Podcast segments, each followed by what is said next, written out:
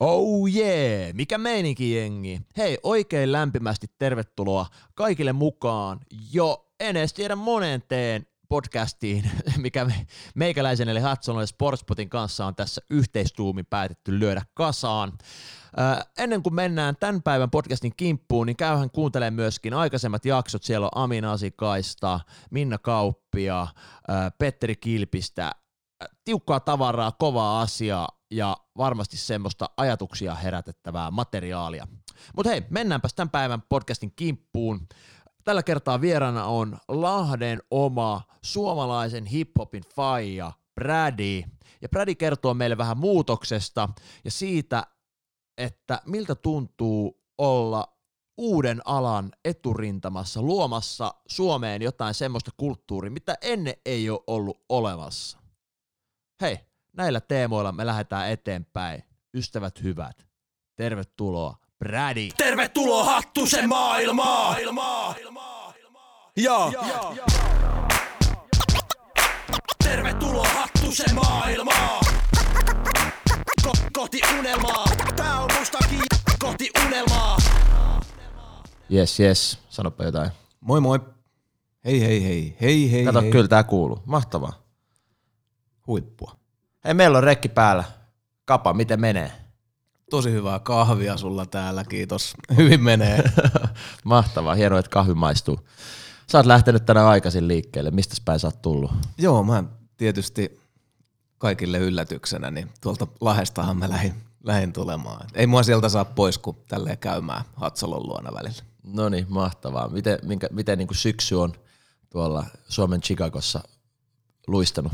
Tosi hyvin, eilen haravoin kaksi tuntia ja lehdet putoo ja valmistaututaan talveen. Ei siis, syksy on aika makeet aikaa varsinkin tällaiselle superpenkkiurheilijalle, niin kaikki nuo sarjat on taas käynnistynyt, mitä mä suurella intohimolla seuraa ja ja tota, eilen heräsin 5.30 katsoa Lakersin debyyttimatsia tälle kaudelle ja uusi NBA-kausi justiinsa, niin tuo sporttifanitus on aika isolla tälleen syksyisin, mutta muuten on ollut erikoista, että mulla on uusi elämäntilanne, joka sisältää ekaluokkalaisen ja koulun alku on ollut iso juttu tässä ja ollaan pienen koululaisen kanssa starttailtu ison pojan elämään, niin se on ollut tosi nastaa. Ja uutta musaa tietysti tehdään koko ajan ja keikkaillaan ohessa, että sehän se nyt päähomma on, mutta iso uusi palanen toi perhelaifi tossa. No niin, mahtavaa. Minkälaista olla uuden, uuden asian äärellä? Miten sä suhtaudut uusiin, uusiin juttuihin? No, Pelottaako ne vai? Niin. Hemmetin hyvä kysymys. Siis ei mua pelota uudet asiat, mutta en mä kyllä mikään semmoinen rohkein uuteen hyppääjäkään ole. Et mä oon tota, tässä nyt sitten aikuisena, niin, niin sanotusti aikuisena, niin aika paljon itse analyysiä harrastanut ja kyllä mä oon ollut aika semmoinen turvallinen jäbä aina tai semmoisen niin kuin turvallisen kautta meniä, että en mä ole mikään kauhean kova riskinottaja ja uusiin, uusiin asioihin hyppääjä, niin mä koitan vähän muuttaa siitä itsessäni ja että uskaltaisi enemmän harppailla, tehdä tämmöisiä uskonloikkia, tiedäksä, ja, Niin. ja, ja tota, ihan vaikka tähän niin kuin uuteen suhteeseenkin lähteminen oli sellainen, että mä ajattelin, että en mä kyllä nyt laskelmoi yhtään mitään, että enkä kuuntele mitä jengi jotain. Että pitäisikö sun nyt varoa vähän tässä? En mä ajattelin, että mä varon vähän vähemmän nykyään. Mutta tota, joo, niin siis tämä on iso uusi asia tietysti, ja, mutta aika äkkiä tullut ilmi niin kuin se, että tässä on semmoinen palanen, mikä multa selkeästi on aina puuttunut. Että, että kyllä kaikki on aina sanonut mulle, että mä olisin hirveän hyvä faija varmasti, ja no, tämähän nyt ei ole biologisesti oma lapsi, mutta on ollut tosi palkitsevaa ja niin kuin rikastuttavaa toi niin perhe-elämä, että kyllä niin kuin iso harppaus, mutta kyllä ainakin tämmöinen iso muutos on otettu tosi hyvin härkösen sisällä vastaan. Mahtavaa. Se on tota, tärkeää. Mulla on itsellä historia, että mä en mun isää tuntenut. Ja sain sitten tämmöisen niin sanotun varaisän Wow. kolmevuotiaana. Ja en mä häntä ole koskaan isäksi sanonut, mutta Mikalle mm. terkkuja vaan. Ja se on ollut iso osa kyllä mun nuoruutta ja mun kasvamista ja ollut, Hienoa. ollut todella tärkeä henkilö elämässä. Ollaan käyty pelaa koripalloa vaikka talvellakin tuolla pihalla ja niin poispäin. Ja, että on aina ollut kaveri sitten silloin, kun tartti. Niin Loistavaa. Hienoa, että oot uskaltanut lähteä. Kiitoksia.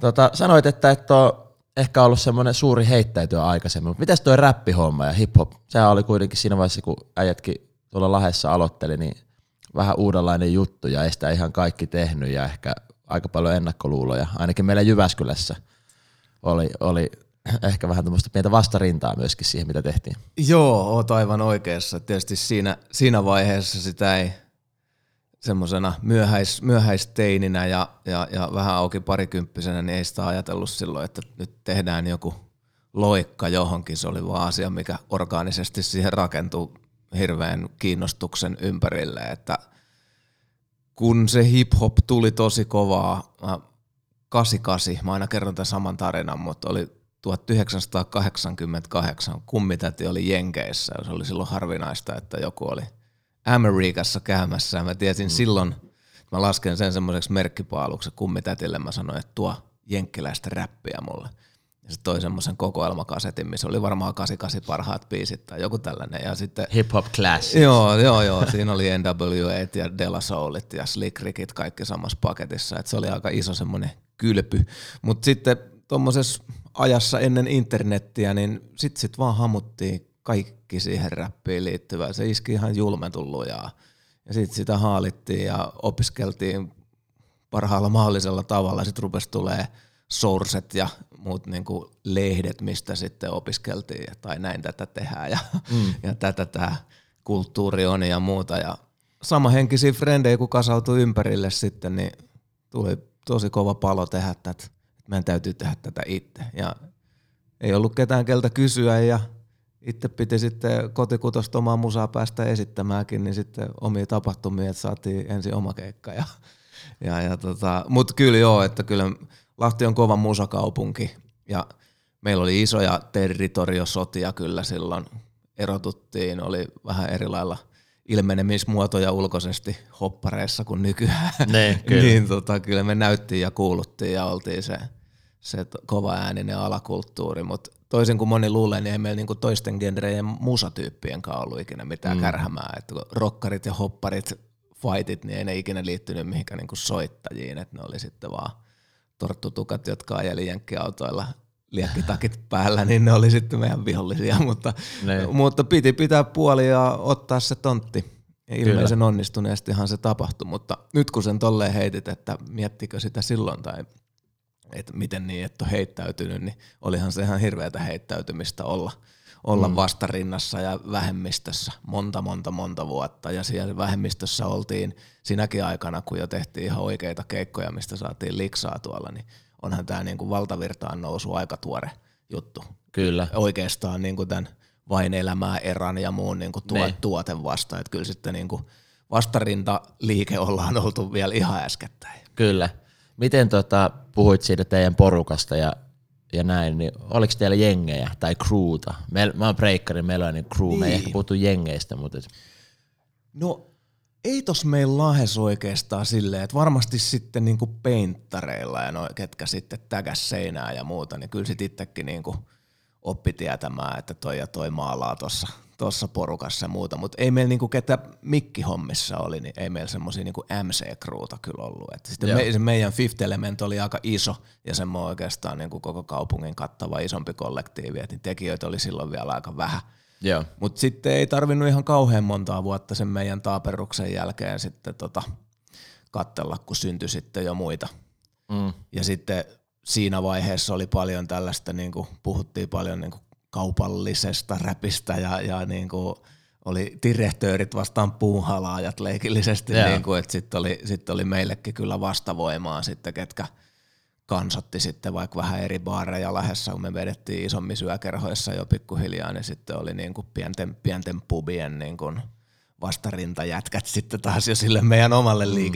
liikehdinnälle, niin sillä tapaa sit myö, semmoista jonkunnäköistä klikkiytymistä muodosta kyllä. Mutta mä oon aina ollut semmoinen niinku ison yhteisön mies ja joukkuepelaaja, että toi uusi, tai niinku viime vuosien Lahti United-hommakin, niin tota, se lämmittää tosi paljon, että edelleen lahtelaiset tekijät voi puhaltaa yhteen hiileen. Kyllä. Miten sä näit sen, tota, direktöörihommahan oli niille, ketä ei tiedä, niin sit ostettiin kaikki matchaavat vaatteet ja isot lippikset ja vielä isommat teepaidat ja housut ja Yes. Oli niin kuin viimeisen päälle kaikki niin kuin kohillaan. Apinoitiin vähän jenkkimeininkiä siinä vaiheessa. Ehdottomasti. Niin, niin tota, miten sä näit sen tavallaan sen, kun lähti tulee kaksi, kaksi eri puolta. Sä sanoit, että sä oot yhteisöllisyyden pelaaja, mutta et mm. oliko siinä, koit sä sen kilpailun, kun totta kai siinä oli pientä kilpailuasetelmaa, niin koit sä sen niin sille, että se auttaa vai oliko se silleen, että se vei energiaa? Kyllä se mun mielestä niin kuin auttaa. Ja muutenkin tuossa meidän lahtelaisuudessa, niin vähän tässä Helsingin kyljessä ja vähän niin kuin alta vastaan ja pikkasen pienempi kaupunki. Ja silloin meidän alkuvuosina niin oli paljon noita porukka-hommia silleen, että isommilla kaupungeilla niin oli oikeastaan joku jengi, että siellä teillä oli Two Fly Entertainment, oli mm. Jyväskylässä silloin isoja maajoukkue ja, ja noita Tampereella ja Helsingissä oli Rähinää ja monia, monia muitakin posseja ja, ja tota, sitten niin, niin se kilpailuasetelma on oikeastaan meissä lahtelaisissa ollut aina, että vähän, vähän niin kuin pienempänä kaupunkina ottaa sitten jalansijaa, niin kyllä se oli musta aina motivaattori, mutta sitten ehkä siinä meidän niin kuin direktööri- ja puuhalaajan vaiheessa, niin me oltiin ehkä niin jo egopumpattuja siihen omaan tekemiseen, että sitten ei ne puuhalaajat hirveästi kiinnostanut, että niiden, niiden tota, ulostulot oli enemmän semmoista jotain pientä piipitystä jostain meidän mielestä alempaa, mitä, mikä oli vaan niinku enemmän niinku naurettavaa meidän mielestä kuin jotain varten otettavaa kilpailua, mutta me oltiin silloin niin täynnä itteemme, mutta mm. vastavoima pitää olla aina ja, ja onneksi sieltä puunhalaajista on hyvin ystäviä tänä päivänä. Niin, kyllä.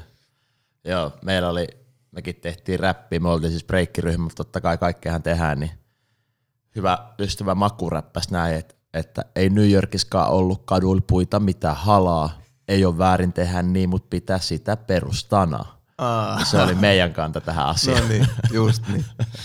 Et vähän samoilla linjoilla, vaikka me ei ehkä ihan sille direktöörimeiningissä oltu, mutta me oltiin jotain siitä väliltä. Sit Joo, ja eikä se sitten, nyt kun sitä katsoo, niin tavallaan mäkin sitten, muistan kun muakin oksetti, kun Puff Daddy toi – kiiltävät puvut ja niin kuin sen mm. superkaupallisuuden, mikä sitten tietysti oli mahtavaa, että nyt kun katsoo taaksepäin, niin, niin kuin, kuinka isoksi asiaksi hip-hop on kasvanut, niin kyllä noin niin kuin yberkaupalliset suuntaukset, niin onhan nekin sitten auttanut, auttanut jollain tavalla, mutta ei me ikinä oltu semmoisia älyttömiä niin kuin materia-ihannoijia mm. kuitenkaan, mutta ehkä se linjaveto tuli jotenkin silleen, että me oltiin – ajateltu se silleen, että hei me tehdään tätä niin kuin tosissaan sillä niin. meiningillä, että me päästään keikoille, me saadaan kuitenkin ehkä liksaa ja, ja tota, että se sitten luontaisesti ajautuu enemmän, enemmän sitten siihen NS-kaupallisempaan suuntaan. Silleen. Niin enemmän niin kuin ammattikulmalla Niin, kanssa. silleen jotenkin, että silleen mä sen ehkä tein sen linjauksen, että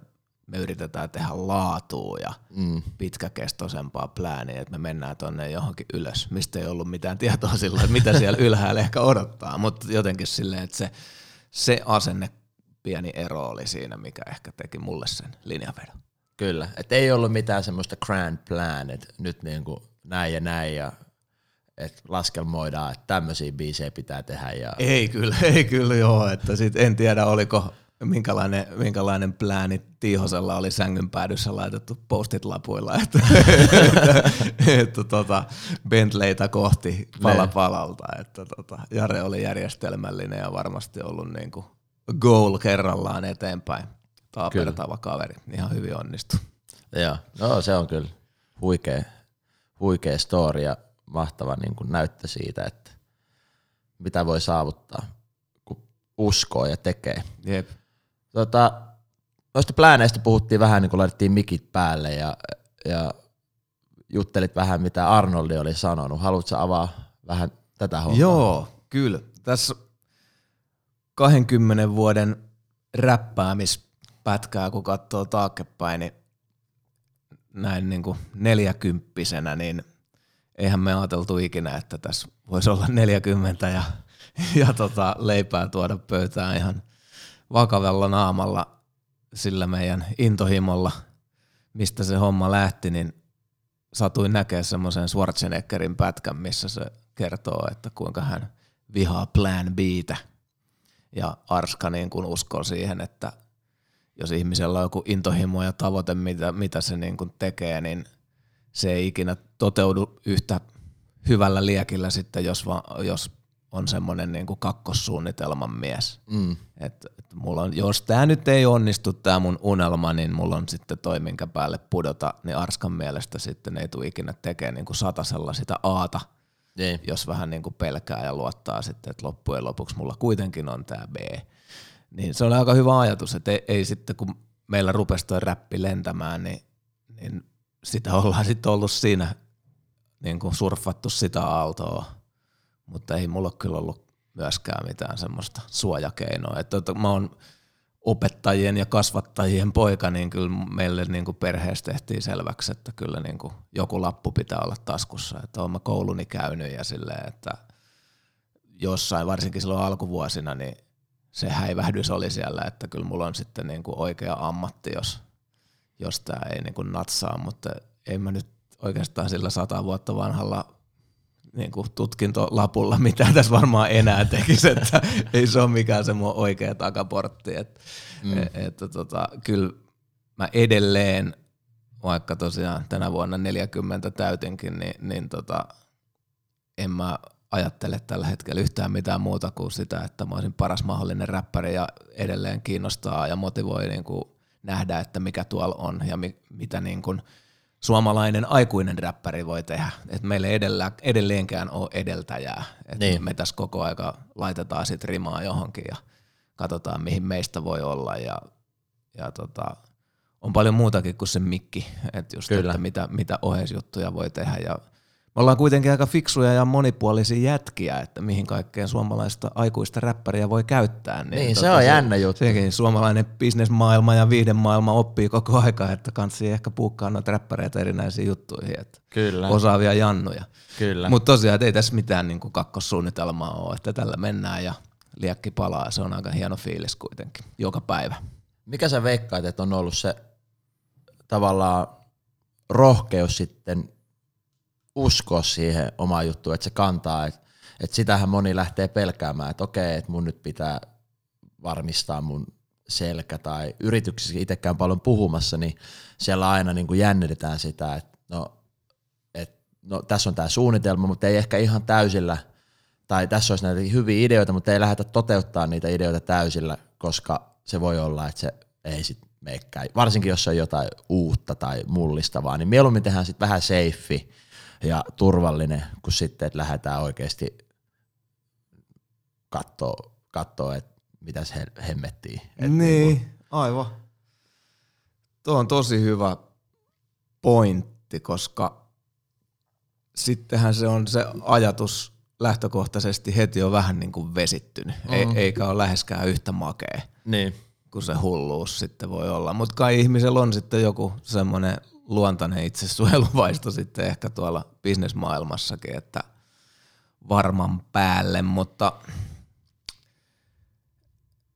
en mä tiedä, mikä sun ydin oli tuossa Niin, että mä mietin, että kysymyksessä. onko sulla mitään semmoista, että mikä on antanut sulle sen rohkeuden. Tavallaan Niin, vaan joo, niinku- joo, joo, joo, joo. Siis, uh, mä oon vähän sitä mieltä muutenkin, että mä oon ihan äärettömän kiitollinen, että on löytänyt tällaisen, että se hip-hop iski niin kovaa, koska se on oikeasti määrittänyt aika lailla mussa niinku kaiken. Että jos mm. sitä, et, et elämän katsomus, minkälainen jätkä, kuka mä niinku oon, niin se tulee sen hip-hopin takia. Niin. Niin olisi mahtavaa, että jokainen ihminen voisi löytää jonkun sellaisen. Mä en tiedä, mistä se niinku löytyy, eikä sitten varmaan hakemalla löydykään, mutta Mm. et kyllähän inspiroituneita ihmisiä maailma tarvisi, mutta se onkin hyvä kysymys, että mistä jokainen sen voisi saada. Et, et Kimmolta kun kysyt Elalta vaikka, niin se kertoo sen, kun se oli se pikkujätkä, joka viimeisenä valittiin joukkueeseen, ja, Niin. mutta sitten kun hänestä tuli b-boy, löy- löysi sen tanssimisen kautta itsensä ja taas kerran hip-hop-kulttuuri, niin sitten mm. rupesi löytyy identiteetti ja itsevarmuus ja muuta, niin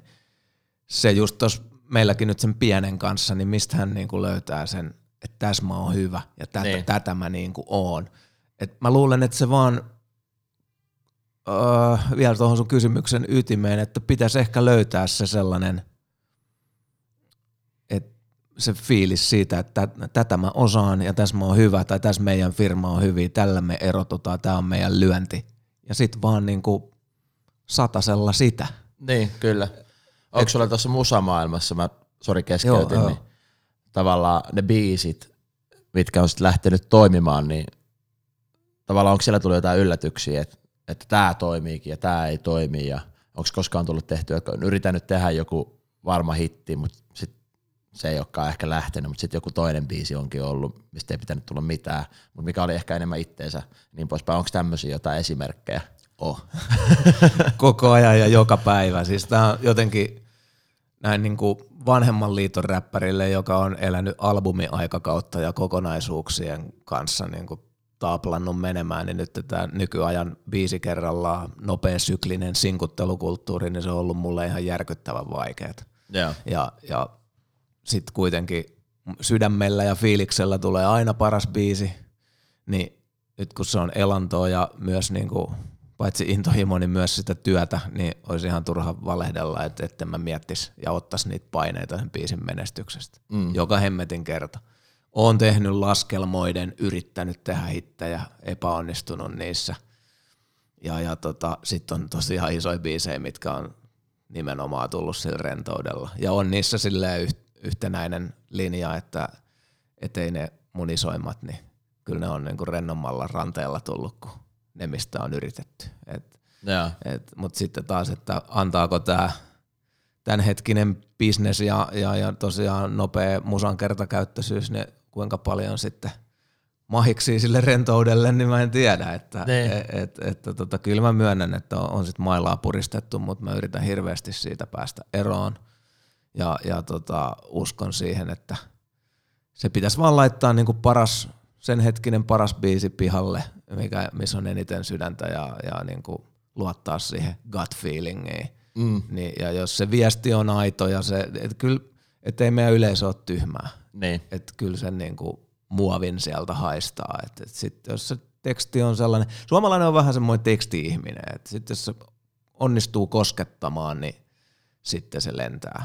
Kyllä. Sitten on tietysti toi, että ryppyrenkutukset ja muut, niin ei ne näköjään myös Suomessakin niin muodista, että et, et, et välillä kun noita top-listoja katsoo, niin kyllä mä mietin, että minkälainen tämä meidän suomalaisten musamaku ihan oikeasti on, mutta omalla kohdalla mä oon niinku, yritän, että mulla olisi biiseissä sielua ja, ja, ja niinku messagee, niin tota, kyllä mä koen, että aina kun mulla on onnistunut aito teksti, niin ne on menestynyt parhaiten.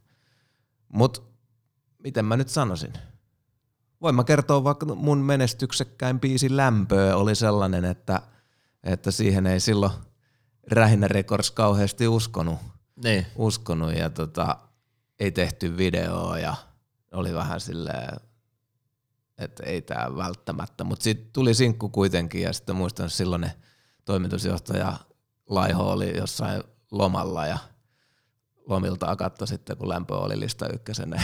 Niin. ja tota, soitti mulle sitten, sitten tota, arvokkaasti, että sori kapa, että tota, tämä menikin nyt sitten tälleen näin. Ja, Niin. ja se oli semmoinen, mihin mä uskoin itse ja se oli Renol Fiiliksellä Redraman kanssa tehty silloin ja, ja, ja tota, ei ole sen jälkeen hirveästi tota, Kimmo kyseenalaistanut sinkkuvalintoja.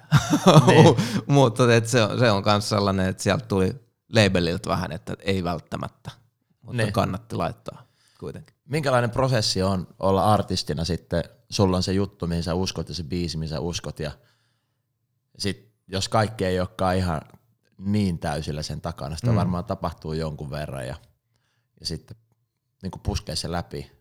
Tää, tätä voi sekä verrata samanlaiseen tilanteeseen, jos jos on duunissa jossain ja sulla on helkkari hyvä idea, mutta management ei olekaan ihan niin, niin messi siinä. Niin. No mulla on ollut siitä onnellinen tilanne. Mä oon koko mun ton virallisen soolo-urani ollut tuolla Rähinällä ja se on ollut hieno matka.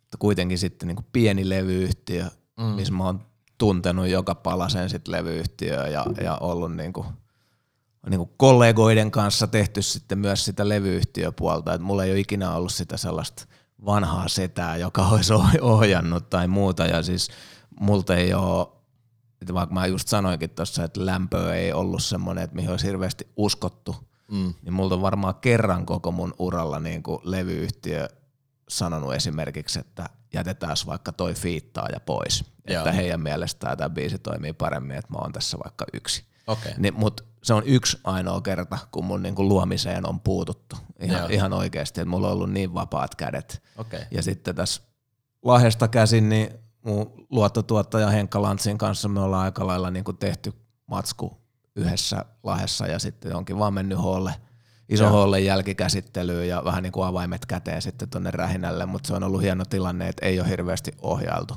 tai niin kuin Mm. päätetty tai otettu jotain multa pois tai estetty jotain julkaisua, että on ollut hienoa.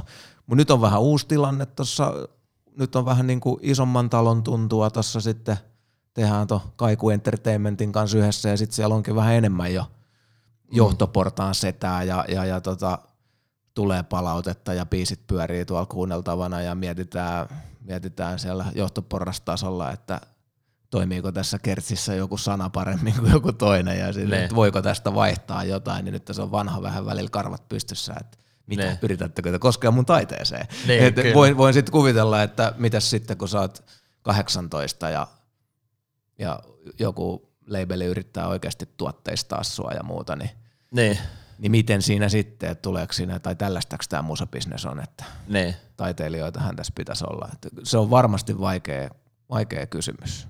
Niin, Mutta kyllä. se, se pitäisi niin kuin hyvin nuorena jo sitten tajuta jotenkin fiksusti, että kyllä me vaan silleen ollaan, että, että jos on levytyssopimus, niin me ollaan palasia, jolla yritetään tehdä bisnestä. Ja Kyllä. me ollaan niin kiinnostavia kuin meidän mahdollinen tulovirta on, että, Niin. että, että kuitenkin meillä yritetään tehdä voittoa, että pitää niin muistaa se, että ei ne välttämättä pahalla, että kun ne haluaa Niin. ajatella silleen parasta, että olisi myös heille parasta. Että vaikeita kysymyksiä. Niin. Ehkä tuohon mä veikkaan, että minkä takia siellä Rähinällä on onnistunut niin hyvin, niin teillä on ollut aika hyvä yhteys ja vuoropuhelu, Joo, jota kautta on syntynyt se luottamus Kyllä. siihen, mitä sä teet. kyllä.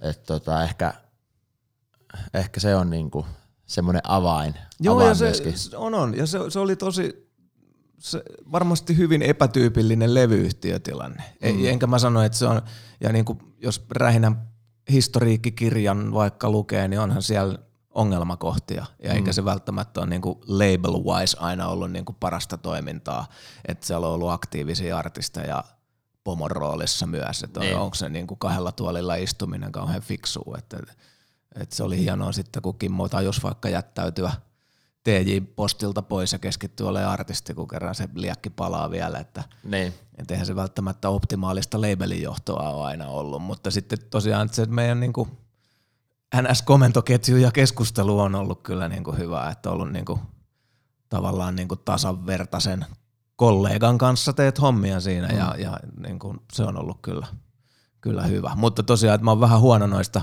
labelikiamuroista silleen puhumaan, että mä oon levyttänyt ainoastaan yhdelle Niin. levyyhtiölle koko mun uran ja sieltä ei juuri ole nokan koputtamista. Mutta, Niin, niin. mutta kyllä toi niinku, että jos mä koen paineita nyt, kun mulla on jo olemassa oleva fanbase ja 20 vuotta alla ja muuta, niin mä oon silti paineissa joka biisistä, niin minkälaisessa paineissa on sitten junnu. Niin. Ja Niin, pitäisi niinku heti olla lypsylehmänä labelille tuolla ja niinku Niin. niin. heti saada biisit lentoon. Ja pahimmassa tapauksessa käy niin, että ensimmäinen biisi onkin vaikka menestys ja sitten yritetään topata sitä koko loppuura. Ja Niin, niin, siihen ei niin. välttämättä ikinä pystytä, niin se on varmaan kestämätön tilanne. Että Niin, kyllä. saat tommosen vaikka Kasmirin kohdalle, että saat Vadama veneen ekana tohon noin ja Niin, sitten odotukset onkin, että se rima on siellä. niin kyllä. Tee siinä sitten luovasti ja rennosti musaa. Niin. Niin. Huh. Onko sulla mitään, mitään työkaluja tuohon rentoiden hakemiseen ja löytämiseen, jos sä meet vaikka studioon? Niin. Vai, vai meneekö vaan, että no tänään nyt vedetään? Niin, siis mä menen aina, siis mä oon sellainen, että mä tarvin sellaisen oman, oman hyvin rauhallisen luovuuden kuplani tuohon niinku itse kirjoittamiseen ja muuhun tällaiseen. Mä, mä tuun tosi valmistautuneena studiolla. Joo. Et toiset on sitten niin kuin, että ne menee ja kuuntelee sit biittiä siellä studiolla ja tekee sen siinä. Ja mä taas ihailen niitä, kun se on erilainen työskentelytapa kuin Niin. mulla. Ja, ja tota, just ollaan Lahti Unitedilla, kun ollaan porukalla tehty, niin me ollaan tehty tahallaan silleen, että kokoonnutaan ja kirjoitetaan siinä on the spot ja se on ollut tosi kasvattavaa. Mutta mä mieluusti teen sen silleen, että mä, kun mä menen studiolle, niin mä menen sitten vaan niinku naulaamaan sen hyvin reenatun valmiin jutun. Joo. Et sitten mä oon jo hakenut sen motivaatio ja psyykannut itteni on himas. Joo. Että mä en mene studiolle reenaamaan enkä hirveästi tekemään uutta tai luomaan uutta, että se on vaan sitten se paikka, missä tämä naulataan narulle. Joo. Mutta äh, rentouden hakemiseen, niin, niin se, on, se on hemmetin hyvä kysymys. Mä tota, on aika jääräpäinen mun biisin tekoprosessissa. Mulla ei ole oikein pöytälaatikkobiisejä, mitä mä harmittelen, että siinäkin niin tuotteliaisuudessa olisi kehitettävää vielä Mm. vanhoilla päivillä tosi paljon, että mä otan jonkun tuohon pöydälle, niin sit mä hakkaan päätä sen, kaa, sen biisin kaa, kunnes mä oon tyytyväinen, se on valmis Joo. että voisi ehkä niin kuin olla enemmän sellaisia keskeneräisiä aihioita, minkä perässä voisi sitten pomppia, sit jos tämä yksi ei lähde, niin Niin. ehkä joku toinen idis lähtee. Mutta mä kuuntelen paljon musaa, eri genrejen musaa, luen paljon. Lukeminen onhan saakeli hyvä, hyvä tota, kirjoituspään avaaja, että kirjoista saa tosi paljon, paljon tota noin, niin omaa päätä ainakin minä auki ja idiksiin. Ja, ja, ja tota, et mä oon vuosia käyttänyt niin kuin oman inspiksen ja luovuuden hakemiseen jotain muuta kuin räppiä. Räppi on edelleen parasta ja tulee aina olemaan parasta, mutta, mutta just vaikka tekstitykseen niin löytynyt avaimia, kun onkin vähän etsinyt jotain muuta. Et nyt mä oon hullu country-fani nykyään. Et sit siellä country-maailmassa on mahtavia tarinoita ja Joo. hyviä, hyviä kertojia ja hienoja elämänmakuisia storeja, niin nyt, nyt on niinku ollut suuri inspiraatio niinku country-maailma esimerkiksi. Niin. Joo. Mä rakastuin country 2014, olin tuolla pyörimässä Jenkeissä ja, ja sitten muutama hyvä biisi tuli siinä autossa pikapissa ja sitten, mitäs, ai. mitäs tää on niin Niin. niin. tää homma. Ja siitä asti on niin Kyllä. kuunnellut. Joo, ei sitäkään olisi silloin nuorena direktöörinä uskonut. Ei todella. uskonut, mutta joo, ei kyllä se sitten tota, kun sen oman tekstin kanssa sit pääsee sinuiksi ja ei sit mitään ekstra rentoutta tarvi, kun kokee vaan sen, että, hei, että kyllä tästä tulee hyvä biisi, että tämä toimii. En, en mä, toi on se mun asia, että en mä hirveästi kipuile senkaan. Mm. Et, et, et, totta kai se julkaisupäivä jännittää aina ihan hirvittävästi ja se uuden biisin menestys jännittää. Ja totta kai se on, me tarvitaan niitä onnistumisia, että sitten, sitten päästään tien päälle ja leipä on oikeasti siellä. Että, että kyllä noin niin kuin aina, aina on sellaisia koetinkiviä, kun uusi biisi tonne heitetään. Että jotenkin sitten kun levyyhtiölle aina maksaa X euroa biisit tehdä maaliin ja julkaista ja muuta, niin ei se välttämättä niin kuin anna mahista silleen pelata tämmöiselle, että heitetään X määrä kakkaa seinään ja katsotaan mikä pökäle jää kiinni. Niin. Et, et, et, et ei välttämättä anna kauheasti mahiksi näyttää rangea ja laittaa super erilaisia biisejä ja Niin. vähän hämmentää ja herätellä jengiä. Niin. Tämä on vähän haastava tilanne tässä kyllä, mutta tota, mä Niin. yritän nyt tehdä tietynlaista vähän niin kuin muutosta ja, ja varmaan just se country-inspiraatiokin tuolla vähän vilahtelee ja, ja, ja tota noin, niin, niin täytyy toivoa, että jengi jaksaa tämän mun transitiovaiheen tuossa nyt katsoa, että se saattaa olla yhtäkkiä vähän banjoa biisissä ja muuta, että tota, toivottavasti mun country-faatio menee hyvin jengille läpi. Joo, mä löysin Everlastin uudestaan tämän country, country-homman takia. ai. Siinä on muuten hieno, hieno setä. Joo.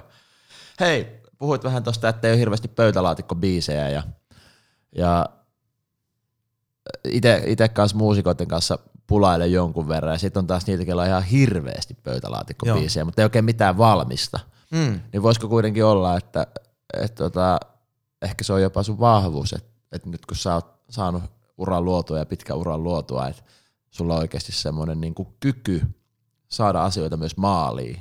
No niin, joo. Ihanaa kun sanoit noin. Mä rupeankin ajattelemaan, ajattelemaan aina heikolle hetkelle, että se on näin. Mutta äh, niin, sekin on sitten, että mistä se sitten kertoo, ettei naulaa niitä maaliin ja Niin. julkaistavaksi asti. Mutta enemmänkin ehkä mulla on se, että mä voisin opetella semmoisen, että kaiken ei tarvi olla julkaistavaa. Niin. Et mulla on ehkä vähän ollut semmoinen harha niin turhasta työstä, että onko mä sitten sen verran laiska kuitenkin. Et Niin. miksi mä teen tätä, jos tää Hyvä ei optimoima. tuu. Niin, että et miksi mä kirjoitin, nyt mä teen kolme säkeistöä tota ja ei tää tuu pihalle, niin että se olisi niin jotenkin hukkaan heitetty aikaa, koska se ei oo. Mm. Koko aika kehittyy ja kaikki kirjoittaminen kehittää. Et mitä sillä on väliä, vaikka mulla olisi tuhat sellaista tekstiä, mitkä ei koskaan tullut. Siellä Niin. voisi sitten myöhemmin olla jotain säkeistöjä, mitkä voisi vaikka käyttää, kun voisi mennä sinne Kyllä. sinne pöytälaatikkoon ja katsoa, niin se voisi olla hyvä. Mutta ehkä, ehkä just se, että mä koitan oppia pois siitä, että ei ole turhaa kirjoittamista, että kaikki olisi hyvä, että ei tarvi julkaista kaikkea. Niin, kyllä. Että kaiken ei tarvi suoraan näkyä. Niin, tuloksessa. just, että, että mun, mun tekeminen on kaikki nämä vuodet ollut tosi paljon sitä, että mä teen, teen sen siihen pisteeseen, että se täyttää mun omat standardit ja tää on valmista kamaa ja hyvä julkaista ja sitten se menee pihalle. Et mulla ei ihan oikeasti ole, voin tuoda mun koneen tähän sulle ja voit katsoa, niin teen lyriikkafailin sieltä, niin tota, kyllä ne on melkein julkaistua kamaa kaikki, mitä siellä on. Joo. Hei, nopeasti mainitsit tosta, että hiphopparit on ihan fiksuja tyyppejä ja, ja Ihan. ihan fiksuja tyyppejä ja, ja niin kuin pystynyt laajentamaan myöskin tämän niin sanotun näkyvän, tai sen alkuperäisen uran ulkopuolella, niin kuin mullakin tanssi on ollut aina, mm. ja vieläkin mukana totta kai kisaan, ja sulla on tietysti räppihommat ja näin, mutta et mitäs muuta sä teet kuin räppäät? Teet sä jotain muuta? Joo, teen mä nyt tässä. Joo, ei siis mä sivusin jo alussa tuota urheiluintohimoa, niin koripalloseura Lahti Basketballin hallituksessa istun ja on perustajajäsen ja neljä vuotta nyt tehty lahtelaisen edustuskoriksen uutta nousua ja nyt saatiin sitten hieno, hieno tuota sulka hattuun, kun liiga nousu tapahtui nyt tälle kaudelle, että Laba on nyt liigassa taas ja on ollut kiva huomata, että onnistutaan heti olemaan, vaikka meidän viestintä on mustavalkoista, me ollaan mustavalkoinen jengi, niin silti meistä puhutaan jo liigan väriläiskänä ja Mahtavaa. koitetaan olla freesi, freesi uusi juttu korisliigassa ja se on tietysti tosi iso, iso juttu sen koriksen kanssa puuhastelu ja mä keikkojen Suomissa puitteissa niin edelleen kuulutan kaikki kotimatsit, niin mä oon sitten, mun persoona näkyy hallilla ja, ja on, on äänessä ja mikissä siellä, siellä ja se on tosi iso, iso henkireikä ja iso osa mun sydäntä se koripallo ja sen kanssa tekeminen, mutta nyt sitten uusi aluevaltaus on, että mä oon alkanut vähän puhumaan. Okei, mahtavaa. Vähän erilainen, nyt oli viikko sitten just Madonna-mikki, että ei ollutkaan normaali mikki kädessä, vaan oli mik- mikki päässä, mutta, mutta siinä on ihmisiä joukko edessä ja suolletaan tekstiä niin kuin tuolla lavallakin, mutta vähän nyt eri lailla, että, että tuolla puhujamaailmassa pikkasen uutta pelin avausta, niin näen, että siinä, mulla on hyvä ja erottuva tarina ja sit on siisti kertoa ja jengi ehkä saa siitä jotain bensaa omaan tekemiseen, niin siellä puhujapuolella koitan aktivoitua tällä hetkellä. Se on uusi, uusi tota, innostava juttu itselle. Joo, minkälaista se on nyt verrattuna tuohon Madonna mikki tuota päässä verrattuna Shure 58 kädessä? Et onko Niin. se joku erilainen? Ja sitten kun ei ehkä biittiä koko ajan soittaa taustalla. Ei, ei kyllä, että kyllä siinä melkein tekisi mieli alkaa räppäämään. Että jännittäviä tilanteita noin muutama, muutama ensimmäinen puhe, ja, mutta sitten taas tosi kivoja. Palaute on ollut tosi kannustavaa ja inspiroivaa, ja, mutta siinä on vähän eri lailla alasti sitten kuitenkin. Että, mm. et omista kokemuksista siinä kertoo ja mä oon rehellinen jätkä, niin koitan olla auki, auki niissä ja kertoa sitten, että vaikka yrittäjätarinaansa kertoo ja muuta, niin kyllä mä kerron siellä niin kuin aallonpohjista ja epäonnistumisista yhtä lailla, että, että vaikka biisitkin mulla pääosin omasta elämästä kertoo, niin on toi erilainen tilanne. Mutta se on hienoa huomata, että jengi kyllä aika magnetisoituna kattelee ja kuuntelee, ettei siellä katse hirveästi harhaile, että kyllä tuntuu räppärin tarina kiinnostavaa, että se on tosi, tosi nastaa ja toivottavasti pystyy antaa omalla esimerkillä jotain avaimia ihmisille. Se on aika kiinnostava tilanne. Katson innolla puhuja tulevaisuuteeni. No niin, mä veikkaan, että se on oikein valoisa. Sut tietää, niin on, on niin, se, mistä mä, mikä tota, monesti on huomannut just puhujista tai mihin tahansa uuteen ho- hommaan lähteekään, niin jos on pärjännyt jossain hommassa ennen hyvin, niin sit se yleensä tarkoittaa sitä, että on chance ei pärjää myöskin yes. tulevaisuudessa. Haluatko sä lisää kahvia? Ei, kyllä kahvi, kahvi on nyt varmaan tossa, kiitos. Joo. Kaikki hyvin. Mitäs tota, mistä sä puhut? Mikä, mi- tai niinku, okei, Joo. omista jutuista, mutta et mit, mitkä sulla on siellä teemat? No tällä hetkellä on vähän niin kuin kaksi isoa linjaa. Niitä linjoja nousee tässä varmaan enemmänkin matkalla lisää, mutta ensimmäinen on, kun mä oon tällainen kulttuurisetä, mut tunnetaan tuolla musakentällä aika paljon tällaisena, että mulla on, no miten mä sanoisin, mä inhoan vähän sitä kaikkien kaveri leimaa Ne. silleen, mutta okei, ei se mitään, mä oon aika, aika lailla kaikkien kaveri, mutta et on, on verkostoitunut ja hyvät välit joka suuntaan ja muuta, niin, niin tota, paitsi kaikkien kaverina, niin tällaisena kulttuurisetänä, että mua pidetään varsinkin tietysti tämmöisenä lahtelaisen hiphopin kummisetänä ja, Mm. ja, ja isähahmona nuoremmille räppäreille ja muuta, niin siitä aika luontaisaa sitten puhua noista kulttuurihommista. Joo. Että mä tässäkin sun kanssa juttelin, että hip-hop-kulttuuri ja sen kanssa eläminen on määrittänyt oikeastaan koko mun elämän ja luonut perustan sille, mitä mä teen ja että mä voin itseni tällä nykyään elättää, niin on luontaista puhua sitten kulttuurista. Että on semmoinen kulttuurilinjaveto, että se, se on yksi, yksi, että tässä kuitenkin ihan yhteisö kuin yhteisö, niin kulttuuri siellä vallitsee, tai olisi ainakin hyvä, että olisi. Niin, että kyllä. jos ei yrityksessä ole minkäännäköistä tekemisen kulttuuria, niin se todennäköisesti ei lennä kauhean pitkälle. Mutta semmoinen niin kuin hip-hop-kulttuurista bisneskulttuuriin, niin kuin sellainen linja on yksi, ja sitten, sitten on tota, ihan puhtaasti tota, vähän niin kuin yrittäjätarinaa tai urapolkutarinaa, Joo. niin noita kahta nyt valikoivasti sitten riippuen yleisöstä. Joo. Koet sä, että sä oot yrittäjä, räppäri? Niin, oli hyvä. Mä olin just yrittäjäpäivillä puhumassa ja se meni ihan hirveän hyvin, mutta en mä oo mikään sellainen niin yrittäjä isolla yllä. On mulla yritys ja kyllä tämä on liiketoimintaakin, mm. mutta siis voin tunnustaa, että onhan se vähän semmoinen välttämätön paha. Mä vihaan kaikkea byrokratiaa ja paperihommia ja numeroita. Et kiitos vaan kirjanpitäjälle, että mun yritys pyörii. Mutta sanotaan, että mulla oli intohimo, minkä, minkä tota oheen piti perustaa yritys, että sai laskuttaa tästä intohimosta. Niin, että Et et tarvii sitähän se on. verokorttia kiikuttaa joka Niin, aivan. Että et, et, silleen mustaa valkoisella, niin kyllä yritys mulla on, joten olen kai yrittäjä, mutta ei, ei se ole sellainen niin kuin, se on semmoinen, minkä mä täytän tuolla, kun kysytään jossain hakemuksessa, että mikä mä oon, niin sit siihen kirjoitetaan, että yrittäjä, mutta ei se ole sellainen mua leimaava Niin. piirre, se on, se on, tota, on vain jotain oheis, oheistuotetta tässä hommassa, mutta kyllä räppäri ekana ja sitten sillä räppärillä on yritys. Kyllä. Kyllä. niin kuin tuo esittelee, että moi olen Kari Härkönen, yrittäjä. Mutta on hyvä, on hyvä näyttää sitten myös tuolla bisneshessuille, että yrittämistä on monenlaista ja nuorille niin kuin myös. Kyllä. Ja kyllä mä yritän noille nuorille räppäreille niin kuin heti sanoa, että vähintään se toiminimi pystyy tosi äkkiä. Ja, Kyllä. ja niin kuin mahis tehdä niin kuin by the book näitä Kyllä. hommia.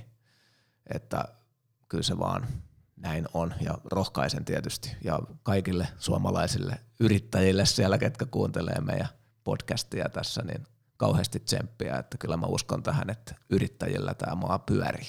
Kyllä. Öö, semmoinen tuli mieleen, ite, ite sitä pohti aikanaan paljon, että miksi sitten lähtee yrittäjäksi ja, ja näin poispäin. Ja mainitsit siitä ohimen, että te halusitte niin viedä ammattimaiseen suuntaan sitä Yes. hommaa. Niin olisiko sulla jotain vinkkejä tässä nuorille yrittäjille, kun olet käynyt nuorille puhumassakin, että mitkä on semmoiset jutut, että miten sä saat, niin kuin näytät ammattilaiselta? Koska se on ehkä semmoinen, että mennään vähän niin kuin mestoille, varsinkin, no ei nyt millään pahalla, mutta et moni, moni tanssijoistakin sit menee ja näyttää vähän miltä näyttää ja ihmettelee, tulee myöhässä ja sitä sun tätä ja ehkä ei ihan edustuskunnossa myöskään sinne mestoille ja sitten ihmetellään, kun ei toista keikkaa olekaan. Niin, No joo, siitä mä oon äärimmäisen ylpeä omasta lähipiiristä ja lähipiirin kollegoista ja ystävistä, niin meiltä ei ole kyllä ikinä esimerkiksi jonkun vaikka jurritilanteen takia vaikka peruttu keikkaa tai tullut niinku rapaa siitä, että ei oltaisi hoidettu, hoidettu hommiamme ja ollaanhan me bailattu ja hölmöilty ja muuta, mutta työt on tehty aina tip top Kyllä. ja, ja, ja näin, näin pitää olla. Ja tuossa kun kattelee näitä, nyt tulee suomalaisten musiikkilegendojen elämäkerta-elokuvia ja muita, niin, niin ollaan me nykyartistit aika paljon kliinimpiä kuin mm, suuret sinivalkoiset äänet, että siitä kyllä niin kuin hoppareille ja ja omille aikalaisille ja varsinkin nyt nuoremmille, jotka tuntuu olevan vielä fiksumpia, niin tota, pointsit. Mutta mä uskon niinku siihen, että ei tarvi mennä minkä kaavan ja normien mukaan ollakseen asiallinen ja ammattilainen mm. ja muuta, että siitäkin mä tykkäsin hiphopissa hirveästi ja vähän kaipailen sitä, sitä erottuvuutta ja sen oman jutun korostamista. Että kyllä, kyllä. kyllä sitten bisnesukoillekin, kun menee tuonne mestoille ja messuille ja kokouksiin ja muuhun, niin olisi se nasta, että erottu sitten silleen, että nyt firman X-jätkät tuli. Kyllä. Mikä ikinä se on, että välttämättä iso printtipaita ei välttämättä joka tilaisuuteen, mutta jos on hieno, jos on mahdollisuus tuoda omaa logoa näkyviin ja muuta, että tämä on meidän jengi, tämä on meidän firma, kyllä. niin ei ole huono. Että kannattaisi kyllä niin kuin näyttää sitä omaa juttua. Enkä mä mene tuonne krakatiukalla myöskään puhumaan, että kyllä mä mm. niin kuin Brady menee Bradin näköisenä. Sama mulla. Ja, ja no. niin kuin musta näin pitää, pitää ollakin. Mutta kohteliaisuus ja asiallisuus ja, ja hommat, hommat tehdään ja homman, homman jälkeen kiitetään sitä, joka on mahdollistanut sen, että oot saanut keikan ja muuta, että en mä lähde keikkapaikalta ikinä niin kuin kiittämättä ravintolapäällikköä tai jos mä tiedän buukkaajan, niin aina kiitän ja, Kyllä. ja, ja tämmöisellä hyvällä kunnioituksella. Mutta myös niin kuin kunnioituksella sitä omaa hommaa kohtaan, että rintakaarella vaan sitä omaa hommaa edustaen, niin silleen se mun mielestä tehdään. Ehdottomasti.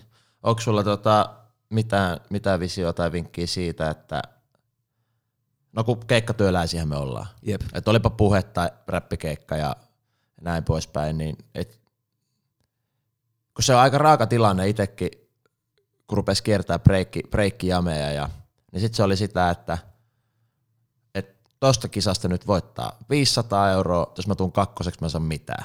Mm. Ja sillä sitten yritetään maksaa vuokraa. Ja sitten kisoi jo neljä kuukaudessa, ja sä voit maksimissaan saada kaksi tonnia, niin. jos voitat kaikki. Ja se oli aika semmoinen raastava tilanne, niin kuin tuossa ihan tanssihommassa. Et Joo. Onneksi niin kuin ehkä nykyään rahat on vähän kasvanut ja, ja niin poispäin. Niin onko sulla mitään semmoista ideaa siihen, että, että miten, miten pystyy luottaa, että duuni tulee jatkossa, kun meillä ei kuukausipalkkaa varsinaisesti ole?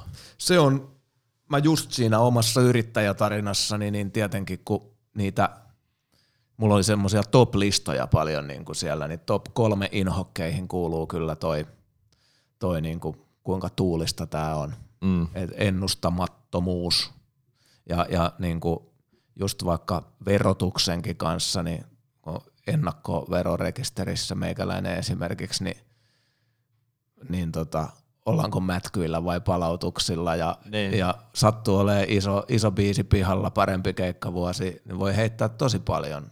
Kyllä. Että jos mun liikevaihtoa tutkii ja muuta, niin kyllä siellä on, siellä on heittoja ja erilaisia vaihteluita, niin se on paha paikka kyllä. Että no. miten, miten voi ennustaa, että miten ensi vuosi menee. Sitä ei oikein tiedä. Ni, niin nämä on kyllä uskon ja itseluottamuksen asioita, että homma, homma kantaa. Että tässä varmaan just on se niin kuin koetin kivi, missä ihmiset sitä plan Btä miettii. Niin. Mutta mä ihailen esimerkiksi äijää kyllä tosi paljon siinä, että sä oot osannut, osannut tehdä myös muuta kuin sen vaikka sitten sen breikkaamisen. Että, että no, sulla on ollut hienoja, hienoja tota, väyliä käyttää sun persoonaa ja osaamista ja muiden innostamista ja muuta, niin, niin sä oot hienosti niin kun, ottanut siitä Hatsalo-brändistä niin kuin muutakin kuin sen, että sä pyörit päällä hienosti tuolla, että et pitäisi pyrkiä sitten olemaan innovatiivinen ja niin kuin, että kyllä mä mietin hirveästi, mitä, mitä kaikkea brädi voi olla, ja, mm. ja, mutta ne on sitten kuitenkin aina se brädi edellä. Kyllä. E, että tota, et, et, pitää olla rohkeutta niin kuin käärii hihat ja tehdä. Kyllä. Ja, ja tota, mutta kuitenkin mun toiminnassa ytimessä on se, että musa on ykkönen. Joo. Ja, ja, ja tota, ihan turha itkee jotain isompaa koneistoa ympärille tai apuja jostain muualta ja sitten tekee paskoja biisejä. Niin, Silleen, että et ei, ei meitä niinku kukaan muu tuolla niinku nosta. Että hyvä biisi tulee ilman isoja markkinointikoneistoja, ilman mitään mainoskampanjoita tai muita, niin kyllä ihmiset sitten hyvän biisin ottaa ja sitten sit se nousee. Että, että tota, kyllä mä yritän sitä aina muistaa sen, jos ei, ei lennä, niin suurin syyttävä sormi on kyllä aina niin kuin itteen, että Niin. ei muuta kuin poika enemmän hommia. Niin vastuuta siitä omasta tekemistä. Niin, kyllä se näin vaan on. Nykyään on ehkä ollut trendinä ainakin omissa puheissa, mitä, mitä on toivottu asiakkaiden puolesta, tämmöinen yrittäjämäinen asenne. Okei, mitä, mitä sä koet, että se on? Vai? Mitä mä koen? Niin, niin. No niin, mulla on tietysti oma, voidaan keskustella siitä. Mitä, mitä sulla on yrittäjämäinen asenne? Yrittäjämäinen. Joo. Joo, musta oli vähän niin kuin ankea termi heti alkuun. Niin, Niin, niin, mitä, mut mitä se nyt niin, mut sitten sitä niin kuin kysytään, joo. on? Tai sitä toivotaan, että sanotaan, että jos on yritys X ja, ja siellä on niinku hen, henkilökuntaa, niin, niin sitten toivotaan, että, että siellä henksulla, että sinne voisi niinku valaa semmoista yrittäjämäistä asennetta. No kuka niinku... sen määrittelee, mikä on yrittäjämäinen? Kun just sanoin esimerkiksi Niin. sitä, että kuinka monta on erilaista tapaa yrittää ja muuta. Että onko se sitten sellainen, sellainen, sanotaan nyt vaikka rakas ystäväni Jare Cheek Tiihonen. Niin. Niin Jare vaikka urallaan jankkas tietynlaista mantraa ja oli varmaan tietynlaisen tekemisen symboli ja tällainen. Ja varmasti monet yritysihmiset rakasti vaikka sitä Niin. et, et, mutta onko se sitten ainoa tapa, että ha, halutaanko joku tietty opiskeltu, tätä nyt on yrittäjämäisyys ja, Niin. ja, ja, ja niin kuin, kliseet on kliseitä syystäkin, koska ne on usein niin kuin totta, mutta haluaako ne sitten, että sä kerrot, kerrot jonkun tommosen jostain opiskellun, nyt uskot itseesi ja Niin. mutta se on totta. Sitä, sitä kyllä tarvitaan, mutta et, onko sille nyt sitten joku kaava, mitä on yrittäjämäisyys? Et toivottavasti sä oot räjäyttänyt ton paketin ihan täysin sitten niille. No ei mulla mitään tommosia niinku elämäoppeja siihen ole, koska Niin. ei, ei, ehkä tommosia voi antaa ja mä en halukkaan, mä oon ehkä muuttanut omaa puhumista, että en mä mitään niinku kerro kellekään, että näin teet, niin Just näin. maailma pelastuu ja onni tulee ja rahaa sataa.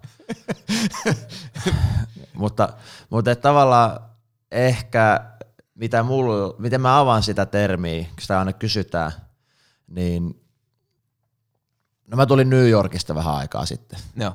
Ja meillä tuli salilla semmoinen hässäkkä tilanne, että ei ollutkaan valmentajaa ja no mitä sä sitten teet? Jokuhan sen tunnin pitää mennä vetää, niin sit, mm. sitten minä menin sinne. Joo. Ja mulla ei tietenkään nyt ollut avainta sinne salille. Ja, ja sitten vähän mielenkiintoista, että miten tämän oven nyt saa auki, että kun ei ole avainta ja 30 minuuttia aikaa. No siinä sitten ruvetaan neuvottelemaan ja soittelin valmentajille ja no valmentajat on niin kaukana, että ei ne kerkeä siihen ja, ja sitten soittelin tämmöiseen huoltoyhtiöön ja huoltoyhtiöstä sanottiin, että joo, joo, no kyllä se ehkä onnistuu, mutta et, et kun, mut mulla on just tää ruoka tässä eessä, niin mä nyt ihan tähän 30 minuuttiin kerkeä. Sitten, aha, selvä. No mä otan sitten jonkun semmoisen tyypin, kuka tän saa auki 30 minuuttia. Ja, ja sitten soitin partiointiliikkeeseen ja siellä oli sitten, että tämä on niinku superkallista. Ja sitten mä yritin sinne selittää, että mua nyt ei kiinnosta kuinka kallista tämä on. Että mä Niin. tarvin tämän oven auki. Et, et, et, mulla mä tarvin ainoastaan tiedon, että onnistuuko tämä niinku 30 minuutin sisään. No sitä ei nyt pystytty lupaamaan ja se oli silti hirveän kallista. Ja mä sanoin, että "Jaa, hinnalla ei ole niinku tässä vaiheessa enää mitään väliä. No ei se mitään. Sitten mä mietin, että mitenköhän tämä niinku homma voisi ratketa. Mm. Ja tämä oli kampissa ja sitten meillä on tuolla Hermannissa toinen sali, niin sitten mä keksin, että vitsi mä tilaan Kovaselta niin kuin ison bussin tähän näin. Et kun se jengi tulee tähän, niin siinä on bussi. Et tänään tämä treeni alkoi nyt pienellä bussimatkalla tuohon kaupungin toiselle puolelle. Sitten tämä on ratkaistu. Ja mä tuulettelin jo, että jes, tämä on niinku ihan helmi setti, että tämä homma on niin hallussa. Ja tota, just kun mä olin naputtaa sitä, tai kerkesin jo painaakin sen puhelun päälle, niin sitten semmoinen kaveri kävelee siitä siihen ovelle. Mm. Ja sitten, mikäs, mikäs kaveri sä oot? Joo, että mä oon siivooja. Että mä tulin siivoon. Sitten, aha, no en mä tarvitse tätä bussia, että mä pääsin sinne sisälle. Ja, ja nyt tilanne oli ratkaistu ja mä pääsin sinne. Niin tavallaan, että ehkä se yrittäjämäinen asenne on se, kun aina tulee ongelmia. Mm. Niin sitten, että sä et jää niin kuin märehtiä ja murehti niitä ongelmia, vaan sä lähdet aktiivisesti ratkaisemaan niitä asioita. Et ehkä se on mulle yrittäjämäinen asenne on semmoista ratkaisukeskeisyyttä ja että lähdet selvittää sitä ongelmaa ja, ja niin kuin annat vähän työpanosta ja efforttia siihen. Et, okei, Todella et, hyvä. Et, okei, ei varmaan niin kuin mene mun luovan johtajan titteliin noin kaikki, kaikki hommat, mutta et, sillä ei nyt ole siinä vaiheessa mitään väliä. Ja Niin. se on ehkä semmoinen, no en mä tiedä liittyykö se yrittäjyyteen vaan ihan elämä yleensä, mutta et tolleen mä sen koen. No joo, ihan nimenomaan kyllä tuossa yrittäjyys kiteytyy aika, kiteytyy aika hyvin, että tosiaan sitten helppo niin kuin just, että yrittäjä on oman itsensä bossi ja muuta, mutta siihen kuuluu sitten just muun muassa esimerkiksi tollainen tilanne, että sitten ei kukaan muukaan sitten ratkaise. Niin, kyllä. Et tosi hyvä, hyvä, että on tuollaisia esimerkkejä.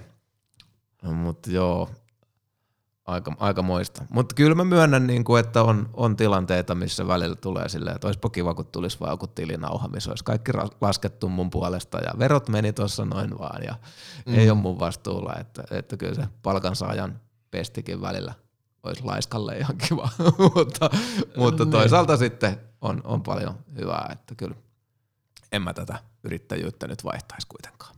Niin.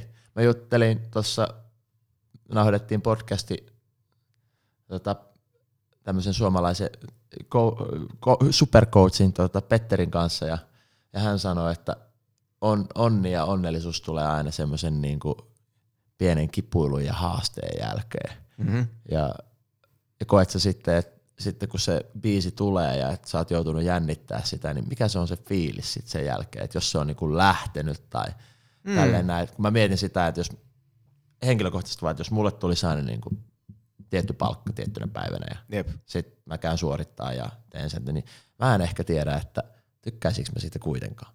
Niin, kyllä. En ole varma. Joo, siis tietenkin varmasti mä luulen, että tämmöinen keikkatyöläinen ja musatyöläinen ja varmasti niin kuin on palkitsevampaa aina niin kuin sitten ne välietapit ja onnistumiset siellä välillä. Et ky- hyvin sanottu. Että kyllä mä koen ton hyvin, hyvin samalla lailla. Ja saan onnistumisista musakentällä niin kyllä tosi paljon tyydytystä. Mm.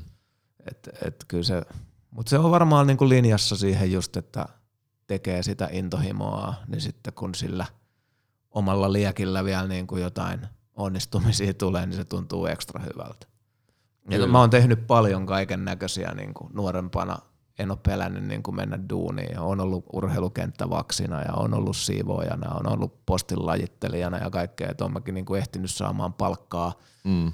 peruspuurtamisesta, niin olihan se kiva aina kun liksa tuli, mutta kyllä nämä niinku, tämän musatekemisen liksat on, huomattavasti niinku kivempiä saada. Niin. Ja, ja tota, et mulla ei mitään semmoista megamenestystä ole ollut, eikä stadionkeikkoja, eikä multiplatina-levyjä, mutta on niitä levyjä siellä seinällä kuitenkin. Ja, Mm. ja, ja vaikka aina sanon, että niihin niinku liikaa tuijota, mutta kyllä se joka kerta on kiva sinne seinälle naulaa. Että ne on sellaisia muistutuksia, että fuck, että kyllä, kyllä tämä niinku kannatti duunaa ja nää on, minä olen nämä itse tehnyt ja, Mm. ja, ja tota, ihmiset on näin paljon tykännyt siitä omasta sydänverestä, niin kyllä se on tosi siisti fiilis.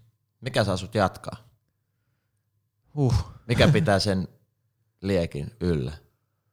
Niin, kyllä mä luulen, että ihan se niin kuin alkuinnostus ja rakkaus, rakkaus tuohon musaan, musaan ja sen, sit- sitä ympäröivään kulttuuriin, niin se on ollut niin syvään meihin valettu, että miten mä sanon, just mä sanoin siellä tota yrittäjäpuheessani niin kuin sitä, että joka kerta kun mä oon jossain, varsinkin muualla kuin just suoranaisesti keikalla esittämässä mun musiikkiani, mutta että mä oon niinku, Brady on pyydetty johonkin musan ulkopuoliseen asiaan Mm.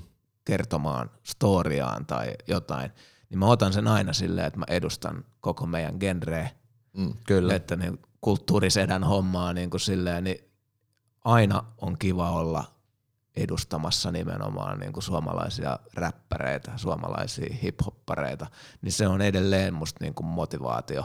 Et, et ehkä mä koen vieläkin, että Suomi on niin ka- kaikella rakkaudella kaikille hevareille ja rokkareille ja muille, mutta siis se meidän alku, alun niin kuin vastakkainasettelu, että me tuodaan nyt jotain muuta, Niin. niin. niin vieläkin mä koen, että on raja-aitoja ja ennakkoluuloja kaadettavissa silleen, että ei vitsi, me räppärit pystyttiin tekemään tääkin. Niin. Ja, ja mä oon täällä sen takia puhumassa ja tä, niin kuin vieraana tässä tapahtumassa siksi, että mä oon räpännyt näiden mielestä hienosti. Niin. Niin ehkä senkin takia niin kuin jaksaa. Et kyllä mä koen koko aika olevan sellainen niin kuin, silleen, että tässä uurretaan uraa ja, ja niin kuin tehdään vielä parempaa mainetta suomalaisille räppäreille, niin se on aika nastaa. Mutta Niin. en mä tiedä, onko se koko toimintaa ajava voima, mutta on se iso, Niin. niin. iso niin kuin asia, että kyllä mä koen olevani niin kuin meidän jutun airut. Tuolla, Niin, Ehkä susta tuolla, on tullut hip. Niin, että jo- jotain, Näin. jotain sellaista. Mutta kyllä mulla on niinku, myös niinku, koen, että on vielä saavutettavaa myös. Mm. Ja on mulla, mä dikkaan siitä, että lähtökohtaisesti räppääminen ja että hip-hop on aika kilpailullinen. Mm. Sä tiedät hyvin, sä oot osa yhtä, yhtä elementtiä sieltä breikkipuolelta, niin toi battle-aspekti ja muu, niin kuin, että mä vedän paremmin kuin sinä. Mm. Ei se on musta niinku kuollut. Että kyllä mä, mä tota, haluaisin räpätä paremmin kuin the next man. Niin, Ja, kyllä. ja, ja silleen, että kilpailullinen asetelma kiinnostaa mua ja on mulla niinku vielä näytettävää. Ja, ja tota, iso, iso halu nousta niinku pykälää isommaksi suomalaisella niinku artistikartalla ja Mm. mm. on tässä tekemistä. Kyllä. Ollaan puhuttu jonkun verran aikaisemmissa podcastissa nälästä. Mm. Että vielä on nälkää, henkilökohtaistakin nälkää. Oh. Ja, on, on, ihan siis ehdottomasti on. Ja, ja tämä on tosi mielenkiintoinen tilanne just, että tämä sinkuttelu ja, ja, ja, ja niin kuin biisi kerrallaan eteneminen ja muutaman kuukauden välein tippuu jotain. Tavallaan mm. se on hyvä asia, mutta sitten just niin kuin mä sanoin aiemmin tässä jutellessa, niin millä ehtiä esittämään niin kuin kaikkia puoliaan ja niin, erilaisia biisejä ja muuta, niin jos ei olla tilanteessa, missä tulee albumikokonaisuuksia, niin kyllä. niin se on, se on niin kuin haastavaa. Et, ja tietenkin nyt, nyt tämä, että nyt ne junnut sieltä oikeasti tuli, ja nyt täällä on muutakin kuin me, että Niin, nyt on kyllä. erilaisia räppärisukupolvia, niin sitten tämä on mielenkiintoinen tilanne, että mitä me niin kuin aikuiset duunataan ja, ja, ja miten, miten me niin kuin ensimmäisen aallon jätkät hyödynnetään nyt tämä meidän vanhemman yhtiömiehen paikka. Niin, kyllä. Ja, ja tota, et nyt on ihan, ihan uusi, uusi peli. Niin.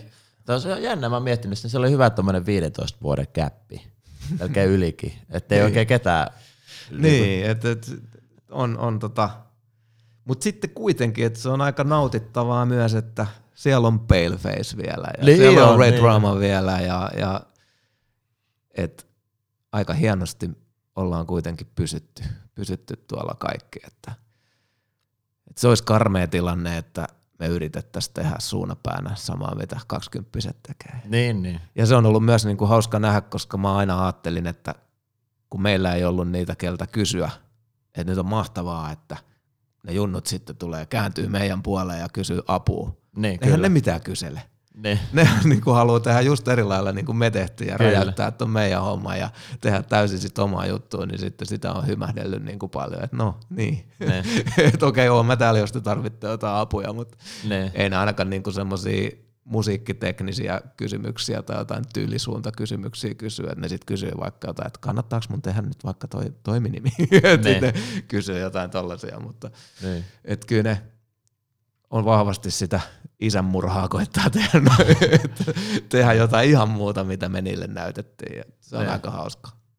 Ehkä se kuuluu. kuuluu Se kuuluu tuohon. jokaiseen tällaiseen mm. suuntaukseen, mitä vaikka musiikki on. Kyllä. Hei, loistavaa. Öö, me ollaan höpisty tässä tunnin verran melkein. Niin Oho, kyllä lentää. Kyllä lentää. Jos sut haluu jonnekin puhumaan Yeah. tai ihan sama mitä tekemään, vaikka räppäämään tai mitä tahansa muuta, niin, Niin. Mit, miten sut saa?